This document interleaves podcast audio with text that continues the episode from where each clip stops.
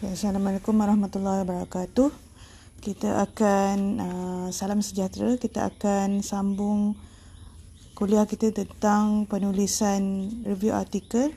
Pada siapa yang belum uh, baca nota lagi dan juga belum dengar lagi podcast saya tentang uh, review artikel part 1, uh, sila klik link pada yang ada pada uh, Spectrum untuk uh, kali ini kita akan lihat pada beberapa aspek iaitu uh, yang pertama tentang introduction, pengenalan pada uh, apa yang nak tulis dalam pengenalan pada uh, review artikel.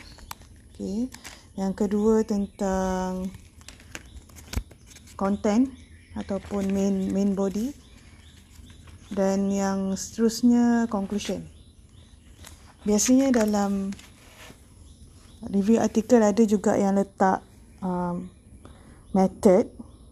Uh, tapi untuk tugasan kita assignment kita uh, saya tak minta awak tulis. Jadi saya tak uh, detailkan dalam kuliah apa yang perlu ada dalam method. Okay.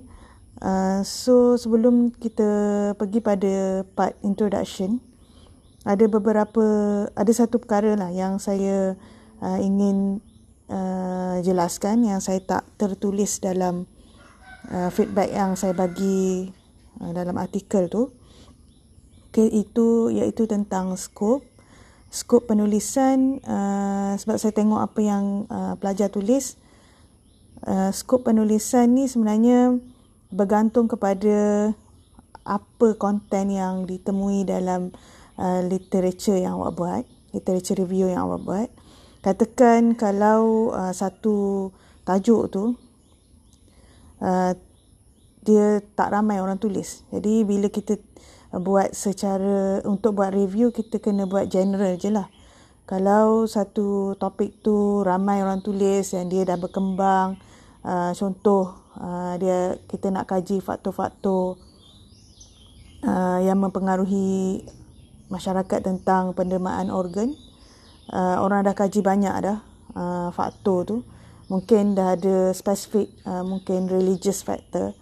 So kalau dah banyak uh, apa yang kita jumpa tu kita boleh fokus pada satu faktor saja uh, tak perlu buat banyak faktor. Okay? jadi uh, uh, agak fleksibel kat situ boleh pilih uh, bergantung kepada apa yang awak jumpa dalam literature survey Uh, so itu uh, terpulang kepada kreativiti lah.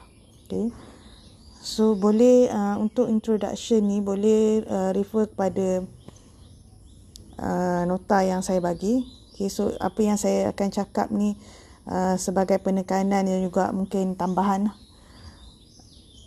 Untuk uh, introduction, okay, seperti yang saya selalu tekankan, uh, penulisan ni adalah satu kemahiran yang perlu diasah.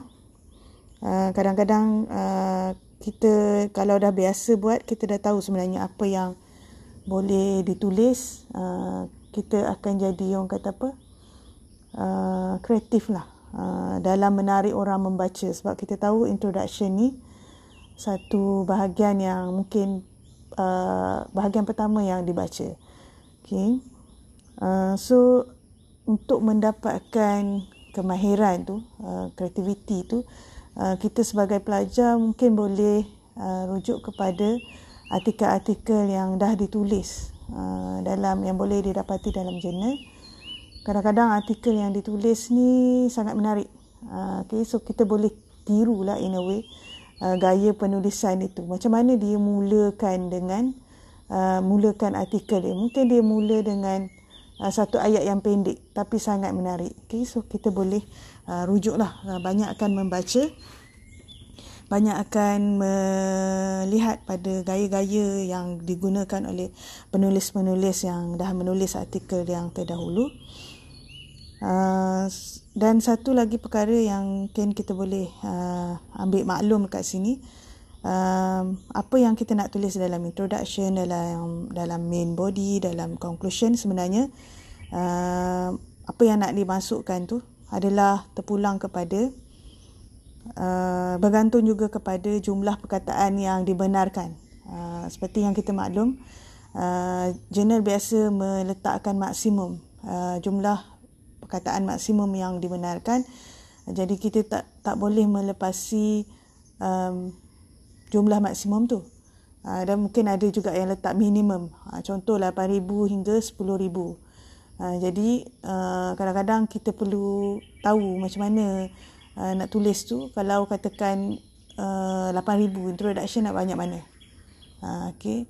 Uh, so kena pandai-pandai lah. Biasanya introduction tu tak adalah panjang sangat. Uh, okay. Lebih lebih pendek daripada uh, main main body kan. Okay. So conclusion pun biasanya pendek. Uh, mungkin uh, biasanya macam satu dua uh, perenggan. Okay.